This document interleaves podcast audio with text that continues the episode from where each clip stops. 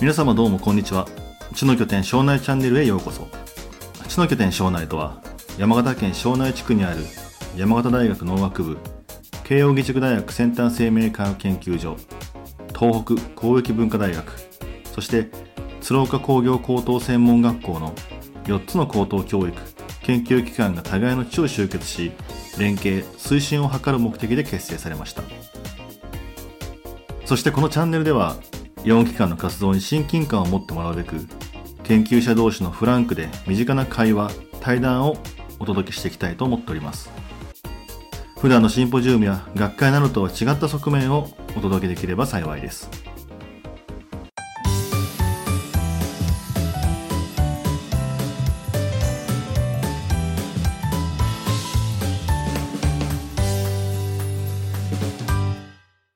それでは早速、本日対談してくださる研究者の方々をご紹介します。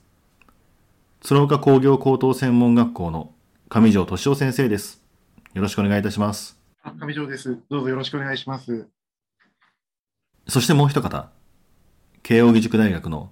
カリポン・ジョセフィーヌ先生です。どうぞよろしくお願いいたします。どうぞよろしくお願いいたします。はい。ちょっと硬い感じで始まりましたが、フランクに気軽に話していただければなと思いますので、今日はよろしくお願いいたします。よろしくお願いします。はい、では早速なんですけども、お二人の専門とされている研究の分野、テーマについて少しお伺いしたいなと思っておりまして、まず最初に上條先生、なんかいただいたキーワードでは分析科学、材料科学、またトライフォロジーといったキーワードをいただいておりますけども、どういった研究をされているのか簡単にご紹介いただけますでしょうか。そうですね、今挙げていただいた専門というその3つの分析科学、材料科学、トライフォロジーっていうのは学問領域で言われる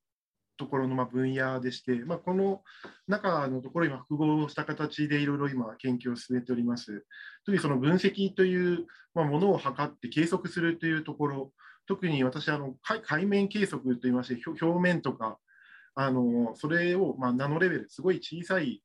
サイズのところで起きている現象っていうのをしっかり捉えて、それをうまく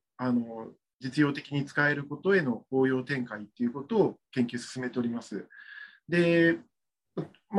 ざっくりまとめますと、その海面計測、こういった計測に基づいて機能性のある材料を作っていくっていうことを今のメインのテーマとしておりまして、具体的には今ですとできるだけ摩擦が少ない表面、収動する、擦り合わせる面を作るということをやっているということと、ちょうど、今この問題になっております、コロナウイルスですかね、そのウイルスに対しての、抗ウイルス材料というものの開発というのを今主な2つのキーのテーマとして研究開発を進めております。まずざっくりとしては、こういったところの取り組みを今進めているというところになります。はい、ありがとうございます。ちょっとなんかいくつか聞いていきたいなっていうキーワードが出てきましたけども、先にじゃあガリポン先生の研究もお伺いしたいなと思いますが、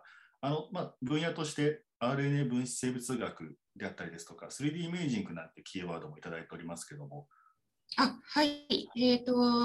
おそらく10年前、RNA 分子生物学とか言っても、DNA は聞いたことありますけど、RNA って何ですかってよく聞かれてたんですけども、ある意味コロナでRNA っていうのは皆さんお聞き耳に入ったことがある単語かと思います。RNA 分子生物学、分子生物学っていう分野を先に、説明すると、要は生き物の設計図から生き物が、分子レベルで、どういうふうに、生きているかっていうのを分析する分野になります。で、その中でも細胞の中にある、それぞれの物質の種類、 DNA だったりとか RNA、 タンパク質、脂質、代謝物、そういったものを分析しつつ、それぞれのどういう時にどういう役割を持っているのかっていうのを研究する分野になります。で、私はその中でも、RNA という、専門性を持ちつつ、ちょっと上條先生に、近い興味を持っていたりして、生物の中にある細胞の中にもそういうめちゃくちゃ小さいスケールでの表面がお互いに、ぶつけ合ったりする、なんていうんですかね、相互作用ですね。トライボロジーは全くの専門外なんですけれども、そういったところで、例えばサメの皮膚のミクロの構造を研究して、サメが水の中で素早く泳げるので、その現象についても、分子生物学からちょっと離れたところまで興味を持っていたりして研究しております。バイオミュエティクスってことですかね。そうですね。はい。いただいてありがとうございます。生体材料、そういった生物からの、そういった生物模倣ですかね。はい、そうですね。日本語であれですね、生物模倣科学っていうものがあって、でかなりいろいろな分野の融合ですよね。要は、はい、我々が何百年間も進化してきたその優れてる機能を私たちが真似して何か優れた機械を作れればいろいろできそうだなっていうところですね。そうですね。生物、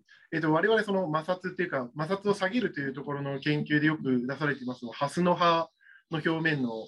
すごい超撥水効果があって水がすごいスルスル滑るとか、あとは先ほど言ったサメ肌ですかね。一時期水の社が出しましたレーサーでしたかね。水着ですごい水の抵抗を抑えるという技術ができまして、実は一時期水着を着るとタイムがもう一気に向上するということで、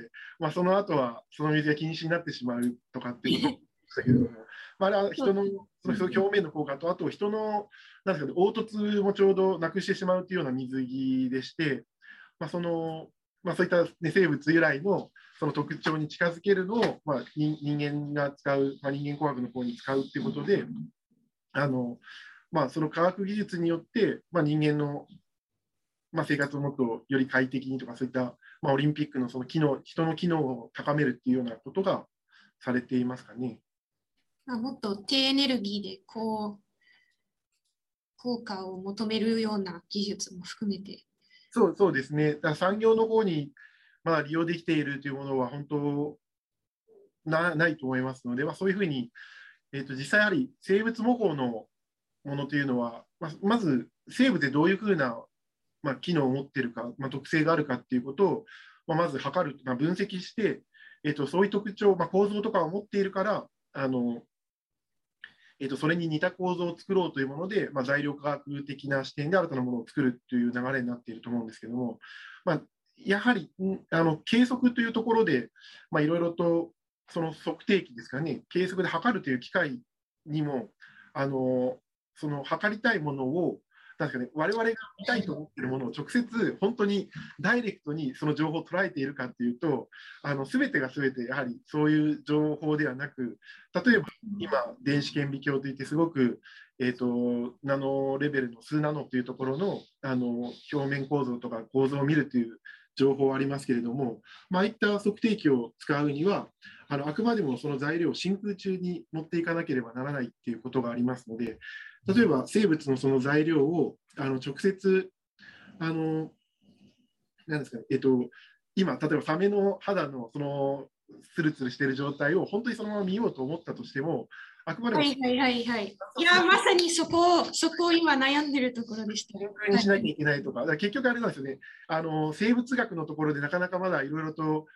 工学的な応用までいってないというのは、その生物の見たい情報というのを本当ダイレクトに思っている機能を出している時の状態を計測できてないっていうのは、問題というか、それができてないからこそうまくそれを応用するっていうことが、できていないのかなという形で、いろいろと分析方法が開発されていて、できるだけその、リアルにその今本当見たいものをダイレクトに見るという測定方法っていうのはどんどん、開発されていますので。その生物模倣をうまくその分析の手法とかと合わせて、今まで分からなかった情報というのが取れていくと、またより人に役立つ科学技術が出来上がっていくかなっていうのは感じますね。そうですね、同じ現象を各測定法はやっぱり偏る情報しか得られないので、総合的にいろいろな測定法で同じ現象を見ることで初めて本物に近いような情報を得られるのではないでしょうか。そういう測定法の開発に、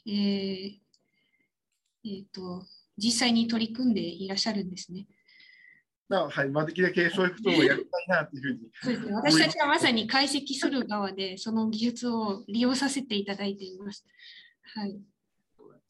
や、なんか今の話でかなり専門的な話にまで発展していって、ちょっと僕もよく質問してたんですけどもなんかハスの葉とかサメ肌でっていうのは非常に面白くて、でちょっと意外だったのが、例えばガリポン先生は生物をベースとしてそこからのミメティクスみたいなことでアプローチされているようですけども、結構上條先生の方は工学がベースにあるのかなっていう印象があったんですね。でもそこでも結構その生物の状態とかその自然界にあるものを模倣するというか、そこから学んで構造とかデザインに影響を及ぼすってこともあるっていうことなんでしょうか。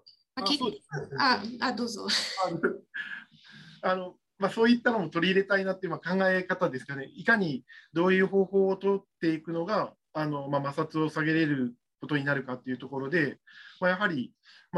世の中にあるその低摩擦な材料になっているものは何か、身近なところでどういったものかっていうところの、情報からも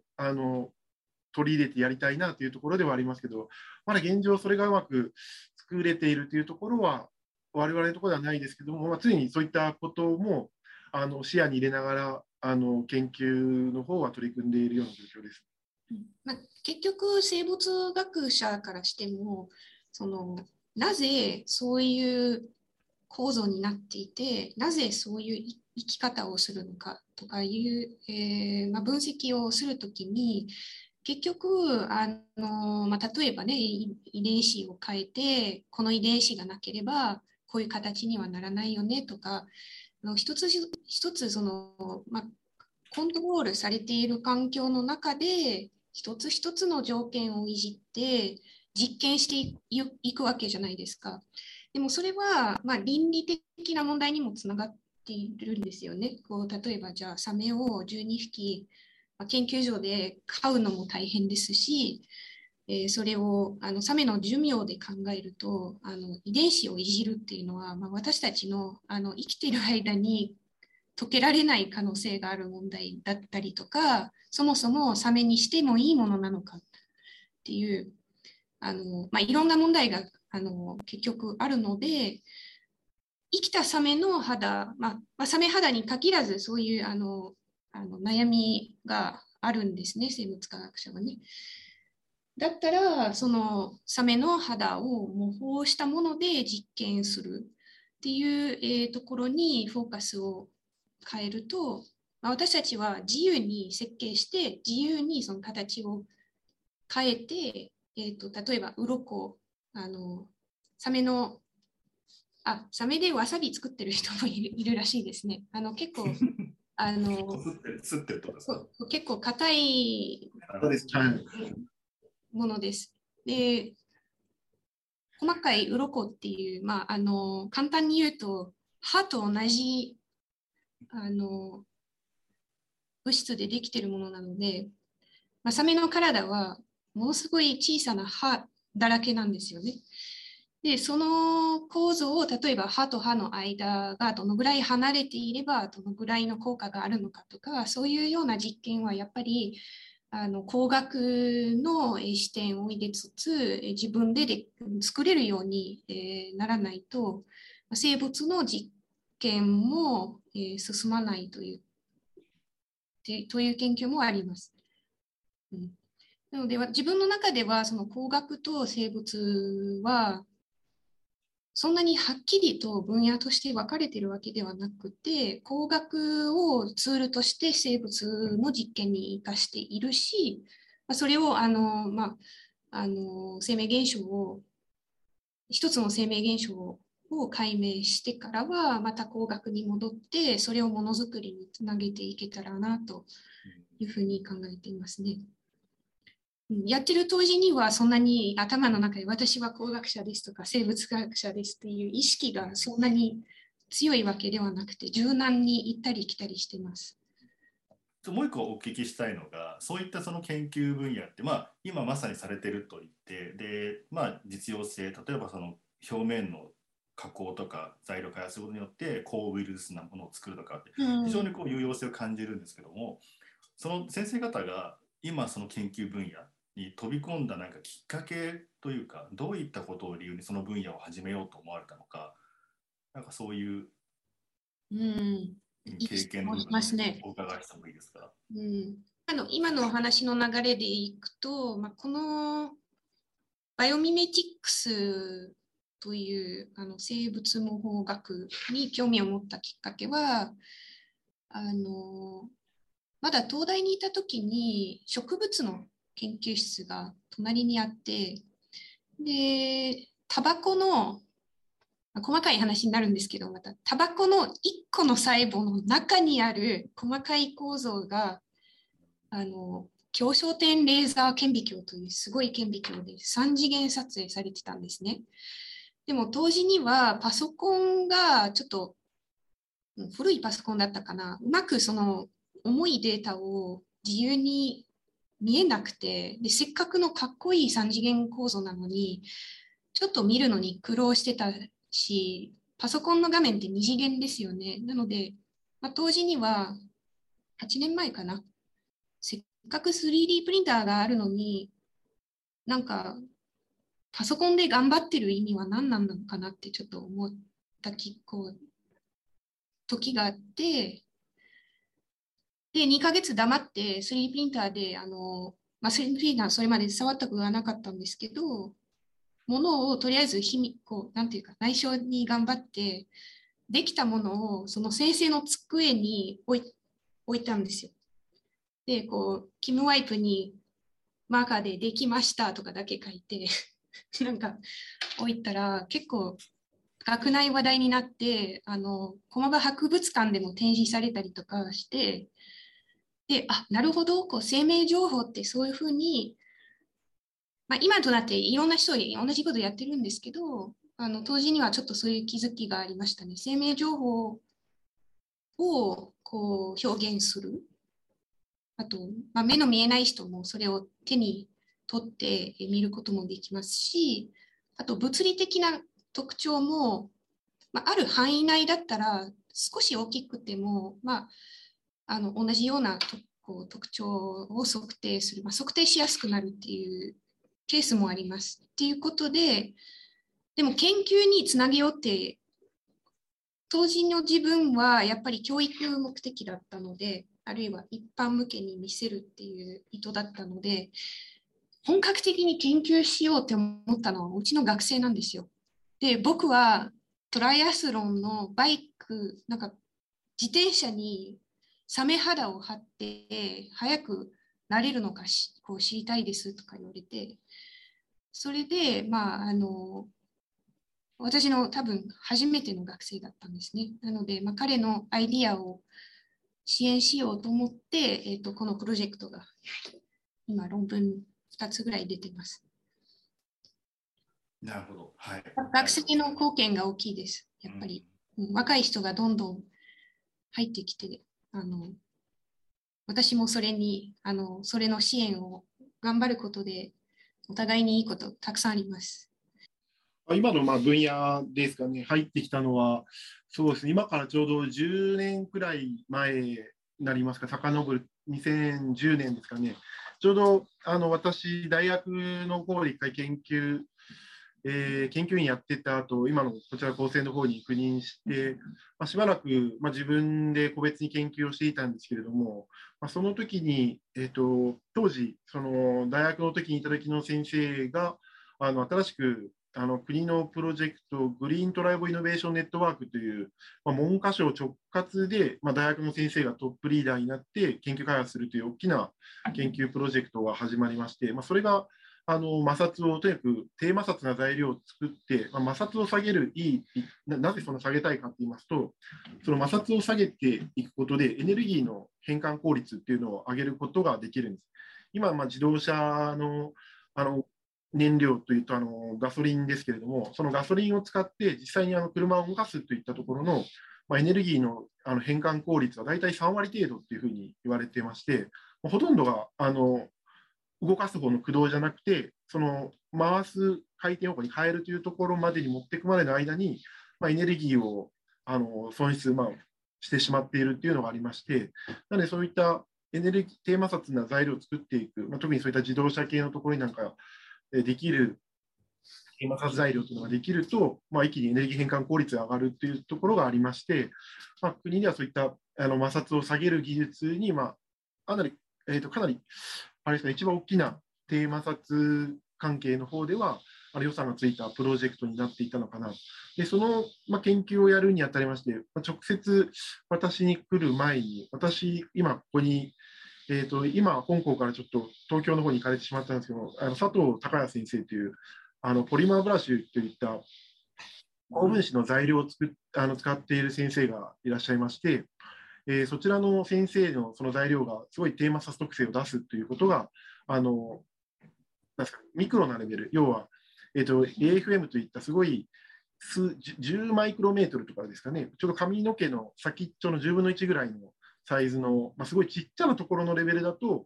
10のマイナス3乗、4乗ぐらいのオーダーの低摩擦の特性が出てるっていうのが分かってまして、そういったのをうまく本当に実用的に使えることができないかっていうところで、その摩擦の研究をずっとやってきたっていうのがありますね。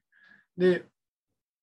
ちょうどその、そういうサイエンス的な技術があるっていうのを、私そのポスドクの研究員していた際に、その先生のところでは界面化っていって、要はすごい狭いところの空間、要は表面からの数ナノメートルの液体の特性とかがどういうふうに変化するかっていう表面化学といった分野のところでの研究をずっとしておりまして、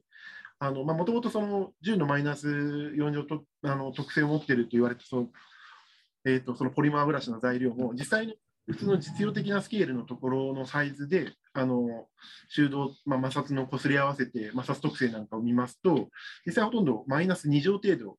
ぐらいしか出てなくて、2桁損失しているということがありまして、で私ずっとそのすごいちっちゃいというか表面のところでの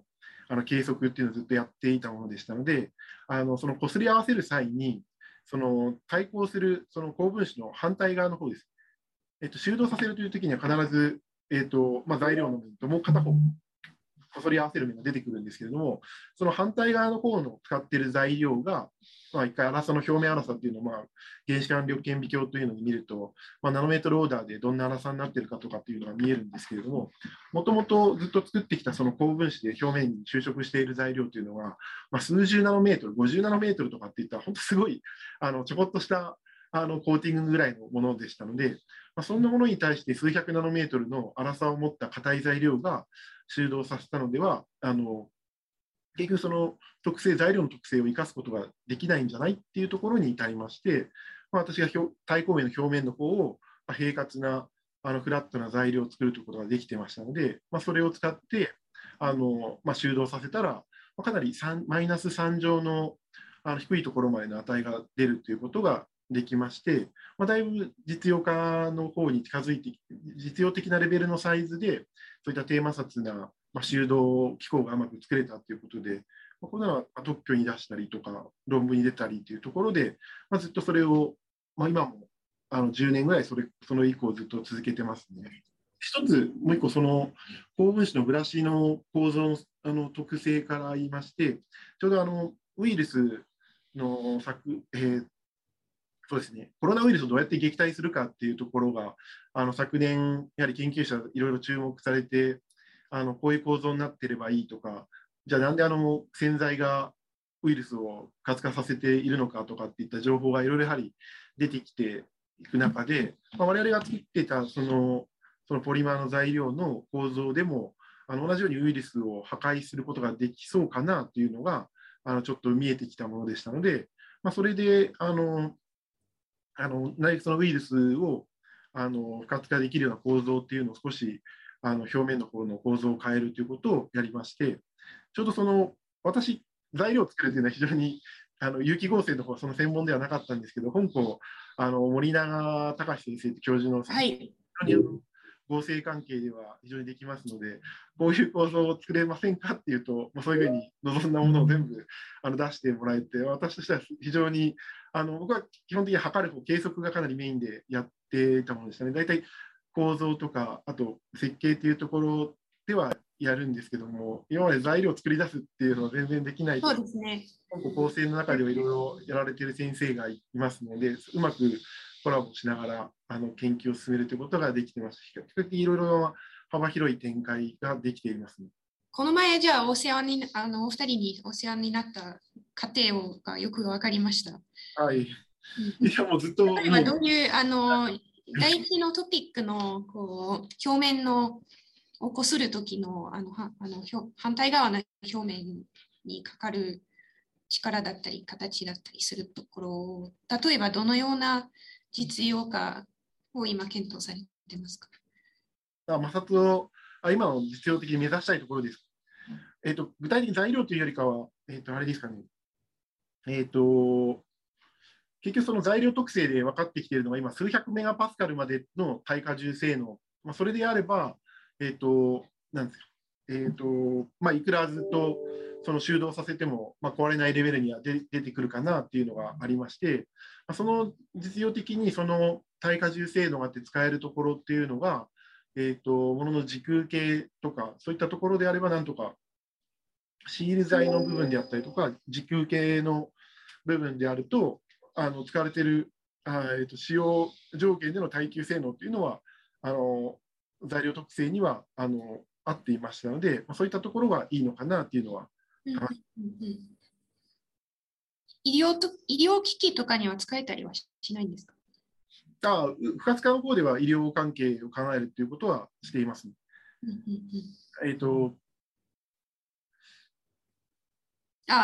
秘密情報でない限りの。不活化の方ではそういった実機能を受けてっていうのは考えてもあります、ね。楽しみですね。そうですね。昨年度一応ウイルスの不活化の方に関しましては国のAMEDというプロジェクトで予算をいただいたものあれは今も実用化に向けて企業さんと続けて、AMEDはもうあれですね、かなり実用化が見えてきている状態じゃないと下りない研究費ですもんね。そうではありますね。はい。あと補正でしたので、だいぶ運良かったなというところはあると思いますけれども、かなり一応実用的なというステージでの採択ではありましたので、向こうからも多分この後事後評価で散々進捗どうなってるのか、ね、じゃあこれから1年間、2年間、3年間の間に鶴岡高専から。そういった形で、できるだけ実用化になるものとかは考えて。あとはそういった時の研究成果があって今のこういった新たな展開ができているとか、こういったものにつながってますっていうことにはしっかりと提案とかアウトプットとしては出せるようにはしていきたいなというふうに思っています。鶴岡高専はそうですね、測定技術とか、マテリアルの方の分野ではめちゃくちゃ強いというイメージを私も元からあって。この前声かけて、声させて、これも声かけさせていただきました。先ほどお話しさせていただきました、グリーントライブイノベーション、グレーネというその研究プロジェクトを、トップが東北大学に今いらっしゃいます栗原和恵先生という女性の先生なんですけども、その先生の声がけでいろんな各大学のかなりトップ研究者の人たちが集まっておりまして、その中で山形大学から古川先生が参加されておりまして、プロジェクトを初めて異分野融合をかなりうまくやれた、初めて成功させることができたプロジェクトかなというふうに私ちょっと思ってますけれども、今だからこそ結構異分野融合という形で研究を進めるプロジェクトっていうのは当たり前のように走っていますけれども、当時はとにかく分野が違うところの組み合わせなんていうのは絶対に話が合わないっていうふうなことがよく言われてまして、そのグループの方も機械系の本当機械工学科の先生たちというのと、あとは、材料化学系の方ですかね、材料の先生たちが合わさって、要は社会実装を目指す研究をするっていうのはずっと続けてきていたんですけども、やはり本当初めの方はもう機械系の先生とそこにクマムシを持ち込んだんですよ。で周りの学生が「生きてる」みたいな感じで、そう面白かったです。だからあとはああいうのは思いますけども、結局その分野のなんですかね、違うというところよりかは、その同じ研究者同士のところで、人としての付き合いがうまくできるっていうグループだと、いろんな融合が進んで、新しい視点でのお互い、やはり分野違うと、それぞれ自分の分野の当たり前をそのままダイレクトにちょっとぶつけてしまうと、もう本当にしょうがないんですけれども、なかなかお互いのやっぱ言ってる意見は尊重し合いながら、でも、やっぱ抑えるべきところは抑えてっていうようなところでうまく社会実装とかに向けたところはいろいろ進めることができたかなというのは思ってます。聞いてる人に説明すると、古川先生はですね、山形大学、米沢キャンパスにいらっしゃる先生で、鶴岡高専でも客員教員をやっていらっしゃる先生で、めちゃくちゃ面白い人ですね。世界初のプニプニするゲル材料を 3D プリントできる 3D プリンターを開発した人ですね。今もいろんな柔らかい材料を作って、例えば鴨水族館とのコラボで人工クラゲを作って、家でも生きてはいないんですけど、ある意味劣化もしない、比較的に劣化もしないという感じで、家でもクラゲを楽しめたりとか、そうですね、基礎研究だけじゃなくて、メディア、アート、サイエンス、全部融合させてますね。そうですね、食品とか、食品サンプル作ったりとか、いろいろ精力的にされていますね。そうですね、実は別件で古川先生と仲良くさせて別のプロジェクトでやってます。はい。ふと教育番組のところにもいきなりテレビで出ていたりと、本当、あれからすごい活躍されてるなというのはよく感じますね。そうですね、未来館にも実はもう一つのラボを持っていらっしゃっていて、なんか高校生向けのイベントだったりとか、いろいろやってますね。未来館っていうのはお台場の。はい。で、柔らかい 3D プリント材料とか、フードプリンターとかいろいろ置いてあって、面白い商品いっぱい置いてありますね。あと遠隔でつないだりしていろんなイベントをやってます。サイエンスの世界でも異分野で融合していくと、やっぱそうじゃないと解けない問題っていうのが出てきてる。だけどなかなかその研究者間の交流が難しい、文化も違ってみたいな話もありましたけども、実はそのなんか緩衝材みたいな形で教育とかが大きな役割を果たしているのかなっていう印象を受けておりまして。実はそのガリポン先生と上條先生は地元の高校生の指導で共同で何かされたりっていうことがあるんですよね。そうですね、割となんか上條先生と一緒に何かできるきっかけをいただいたのも高校生ですし、こちらの研究所に高校生の受け入れプログラム2種類ぐらいありますけれども、その中でも特別研究生っていう制度はですね、高校生が自分でアイディアを持ち込んで、それを支援してくれる、アドバイスしてくれる先生を自分からアプローチするっていう考え方なので、本格的な研究体験とかではなくて、本格的な研究をしに来ています。で、その過程で本当になんか自分で思いつかないような、ことを持ち込んだりしてくるので、私もそれにある意味付き合うのに必死で、サメはやったことがなかったので、まずサメってどうしよう、どうやって手に入るんですかっていうところから始まって、そうですよね、今のサメだってトライアスロンの学生が急に言い出した話です。鴨水族館に協力してもらったり、あとなんか意外とここ鶴岡のいいところなんですけど。あれですよね、もう空手道場の先輩に、ああ、いや、こういう学生来たんですけど、どうしようみたいな、あるいは高校生のお母さんとかに言ってて、こう、なんだろう、で口コミで、ある日、私、会議中に電話かかってきて、今、鶴岡の慶応の研究所の目の前にいるんですけど、サメ4匹持ってきたんですけど、どうしますみたいな感じで、で次々となんかものすごい協力的なんですよ。で、これはやっぱり関東にいたら起きなかったと思います。はい、おかげで研究がものすごい順調に進んでいるので、ここは本当に鶴岡いい環境だと思っています。はい。上條先生どうですか？菅原さくらさんっていうのはその高校生の子っていう。そうですね。酒田東高校の高校生の菅原さくらさんっていう方が、はい、ガリポン先生のところに研究生として慶応に参加して、でその中で彼女が、まあ、こういう研究をしたい、たまたまそのガリポン先生がプラスチックを分解する微生物等のことを見ていたので、それに関連してこういう研究したいなってことを彼女が提案してきた、まあ、先ほどのトライアスロンのサメ肌のような感じで。菅原さくらさんの話に戻りますと、話ですと、まあ、ちょうど生分解のプラスチックを、作りたいというところ、生分解させる機能開発でしたかね。はいはいはい。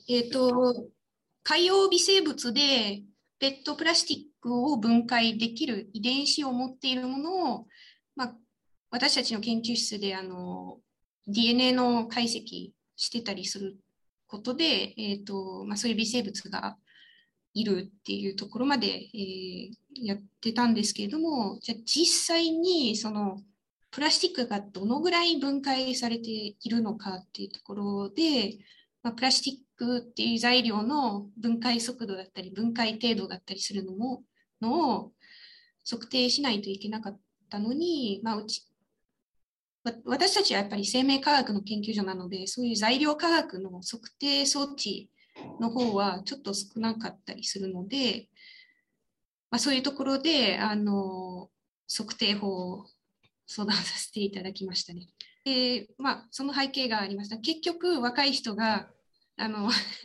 テーマを持ち込んできてくれてるところですね。こちらに来たのはその、まあ、プラスチックを分解する微生物がいるんで、それを実際にプラスチックの方に本当に分解するかっていうところをまあ見たいと。で、実際そのプラスチックが分解できてるかどうかっていうものを評価するにあたって、まあ、こちらの構成の方にある測定器とかを使って何か見れないかっていうところでの相談で我々の方に来まして、まあ、ちょうど私とあと森永先生2人で、じゃあこれだったら見れるかなっていったところで、FTIR といった、まあ、表面の、材料の特性を見ることができるという装置がありましたので、まあ、まず取り始めとしてはここら辺で見ようかといったところで測定の方をさせていただいたという経緯があります。なので我々の方としてはその微生物の方なんかいじるということはできませんので、逆にその材料何か扱って、が出てきますと、まあ、それを測定してどういうふうになっていくかということは全部計測ができるものでしたので、まあ、一つ、まあ、取り掛かりやすいところとして、まあ、FTIR の方で材料の、微生物に触れさせた後とそうじゃない時でなんか変化出ないかっていうところでの測定の方をしてくださいというところで、まあ、一緒に進めたっていうのが今回ちょうど夏の前のところでお話が来て一緒にやったということがありますね。そうですね。まあ、まだちょっと途中段階というか、これからも測定またお願いしたいと思うんですけども、はい、ペットプラスチックの分解なんですけれども、ペットはやっぱりいろんな、まあ、材料としていろんな状態として売っているので、まっさらなくすごい綺麗な透明で結晶されているものだと比較的に分解しづらくて、もうちょっとごちゃごちゃにしているアモーファスって日本語は分かんないんですけど、はい、のペットだったらもう少し感度よく測定できるかなというふうに期待して、今そういう材料を用意しているところです。でもすごいですよね。高校生がこう興味を持ったテーマで2つの研究機関、教員が研究者の方々にこう動いてもらえるっていう環境、なかなか珍しいケースだと思いますけども。普通は先生が言い出して学生が入ってやるんですね。うんうんうん。そうですよね。なんかその辺も知能拠点省内のこう、まあ、省内地域にある4つの研究機関っていうことでの連携がしやすい環境になってるのかなっていうのは思ったりしますね。はい、そういうことわざ日本にないですかね。若者子供を育つのに、土地が必要っていう、なんかフランス語だとなんていうんですか。ちょっと今思い出せないんですけど。親2人ではなくて、やっぱりそこに住んでる地域全員がその教育に関わると、いい人材が育つっていう、うん、ここはそうなのかなってちょっと思ってますね。まさにそんな感じはしますね。特に上条先生はやっぱ高専で結構特に若い学生たちにこう教育して、まあ、その学習に含めてこう研究活動にも指導されてると思いますけども、やっぱ若い人たちへの教育、また大学での経験等々違いますか、高校生の教育っていうのは。そうですね、高専のいいところではないですけども、5年間教育という形で、15歳から20歳までがまず、一貫教育としてやってまして、普通のやはり高校生ですと、多くはその3年生はもう大体大学に向けての受験勉強をしなければっていうところで、いろんなことはストップしてしまうんですけれども、高専ですと20歳のところ、5年生にならない限りはそのまだ進路のところを具体的なっていうところはありませんので、なのでその1年生からもテーマを持ってこういうことやりたいっていうことがあると、今香港ですと高専生サミットといいまして、自分がやりたいテーマを持って、それがある程度指導ができる先生のもとで一緒に研究を進めるっていう制度がありまして、こちらの教員側のあれからしますと、これまた大変だっていうテーマを大変ですよ、はい、本当にだけですけど、でも面白いかなっていうところで、やるっていうのは非常に、我々の方勉強になるっていうのはありますね。学生きっかけにしながら新たな研究分野とか新たな視点っていうのは非常に生まれていきますので、なんですかね、どうしても先生たちはみんなちっちゃくではなくて、自分たちができるところでいろいろ考えようとしてしまいますので、ある種本当にやりたいっていうその学生たちの強い意志があるなら、じゃあ協力しようでやるというようなところですかね。かなり教員として勇気いりますよね。全く、私も流体力学っていう分野の全くの素人なのに、なんかサメ肌の流体力学がしたいですっていう学生が、しかもどうしてもうちのラボでっていう感じで、そこはやっぱり自分のできるところとできないことをうまく判断して、当時には流体力学専門の先生につなげてあげたりして、共同研究を今の形で立ち上げたりして、自分のできないところを、それこそ協力してもらったりとかっていうのをやってますね。全部一人の人間がやっぱりできるようにはならないですね。そういう時はファシリテーターって言っていいんですかね。これならこの先生に声かけるといいよとか。そうですね。違いである程度研究の進め方というか、どういうふうに考えていくといいかっていうところのアドバイスは分野関係なしにある程度できるかなという部分はありますので、あとは自分だったらこういうふうにやっていくかなっていうところなんかでもアドバイスができたりっていうところですかね。あとはできるだけそういうふうに熱意を持った学生さんには、大人たちがちゃんとフォローするではないですけど、そういう環境が全体にもうちょっと広がっていくといいかなというのはありますね。だからいろいろ忙しい邪魔にならない範囲でフォローをするっていう。そうですね。まあ、そういう雰囲気が全体に出来上がっていけば、かなりいい体制は作れるのかな。で、まあ、我々だと構成の中だけっていうところで、まあ、メインではやってますけども、まあ、今回のように地の拠点の中でもそれぞれの得意な分野の先生がいらっしゃるところにまたちょっと学校の枠を超えて、まあ、いろいろ連携ができていけば、まあ、一つ一つの高専というよりかは、まあ、省内地の拠点からの、まあ、そういう人材が育っていってもらえればなというのは思いとしてはありますかね。そうですね、まさにそういった目的を持って今ここでは慶應義塾大学と高専の2つの機関の話をしていましたけども、地の拠点省内という4つの、教育機関、研究機関との連携をまさに推進していくというのが地の拠点省内の目的でありますので、そういった活動の一端としてね、紹介していければいいと思いますし、非常にいい環境が省内には整っているなというのが伝わっていくかと思います。はい。で、今お二人に、まあ、まさにその2つの研究機関の橋渡しをし、先生方をこ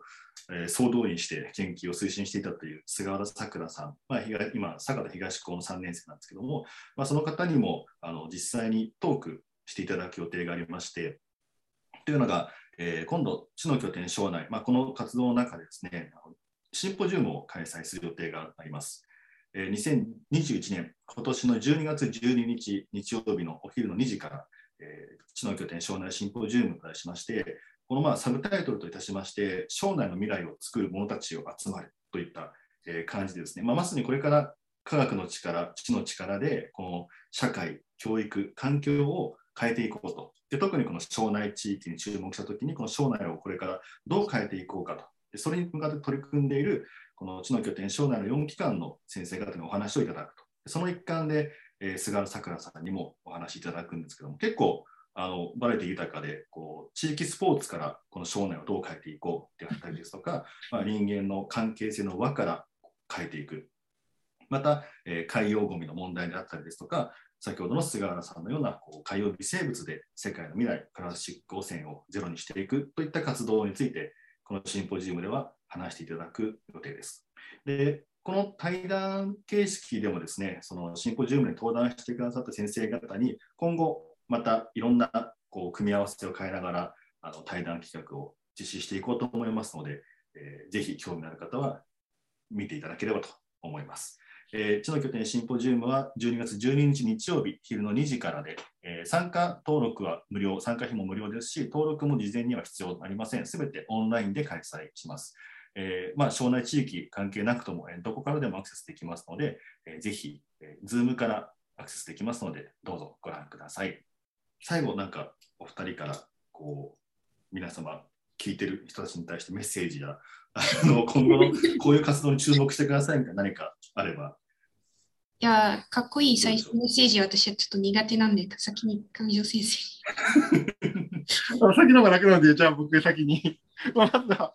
そうですね、高専5年間研究、5年間で大学受験しなくて済みますので、ぜひ、特に若い、本当にやりたいことっていうところを、まあ、5年間のところでやるっていうことができる環境ではあるのかな。やはり高大接続っていって、高校と大学の接続をいろいろやろうとしてますけれども、高専はもう、スタートから高大接続している状態で、その後、まあ、より自分でやりたいところを大学に、まあ、それこそ慶應さんの方に行くということも、まあ、過去に卒業生でもいますし、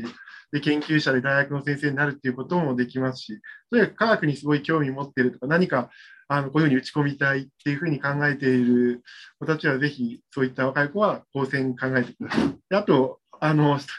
市民サロンの時も少し話させていただいたんですけども、まあ、鶴岡の一つ町づくりのあれではないですけども、地の拠点、今それぞれ拠点バラバラにはいるんですけれども、まあ、高専は一つそのサイエンスパークの中にまあ、契約という形で中にいるんですけれども、まあ、やはりその他山形大学農学部さんと、あと東工駅文化大学さんも、まあ、一緒にやはり同じところにやはりいるということができててもいいのかなというのは非常に思ってます。そこでうまく常に交流できる環境っていうのが整っていると、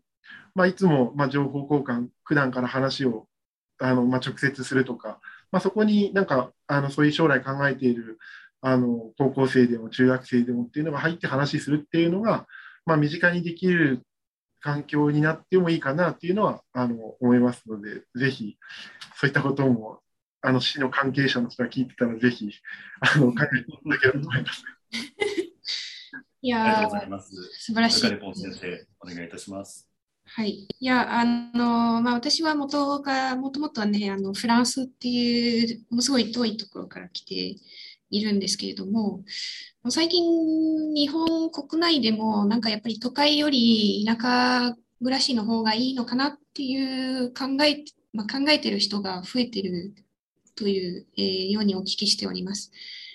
でまあ、ぜひこれからね家族を子供も生まれたりとか、まあ、その小学生とか中学生とかの子供がいて、ちょっと都会から出ていこうかなって、もしお考えのある方がいれば、ぜひ鶴岡を視野に入れて、ここは本当に小学校から高校までの一環として、まあ、自分の興味と、力を伸ばせる環境はあるので、ぜひ、遊びに来ていただければと思います。はい、フランスという遠いところから、来てても思うので、ぜひ。はい、はい、ありがとうございます。はい、まあ、この対談企画では今後も4つの研究機関からですね、いろんな先生方に来ていただこうと思いますので、もし聞いている皆様方でこういったキーワードの話を聞いてみたいとか、この先生の話を聞きたいという要望がありましたら、どしどし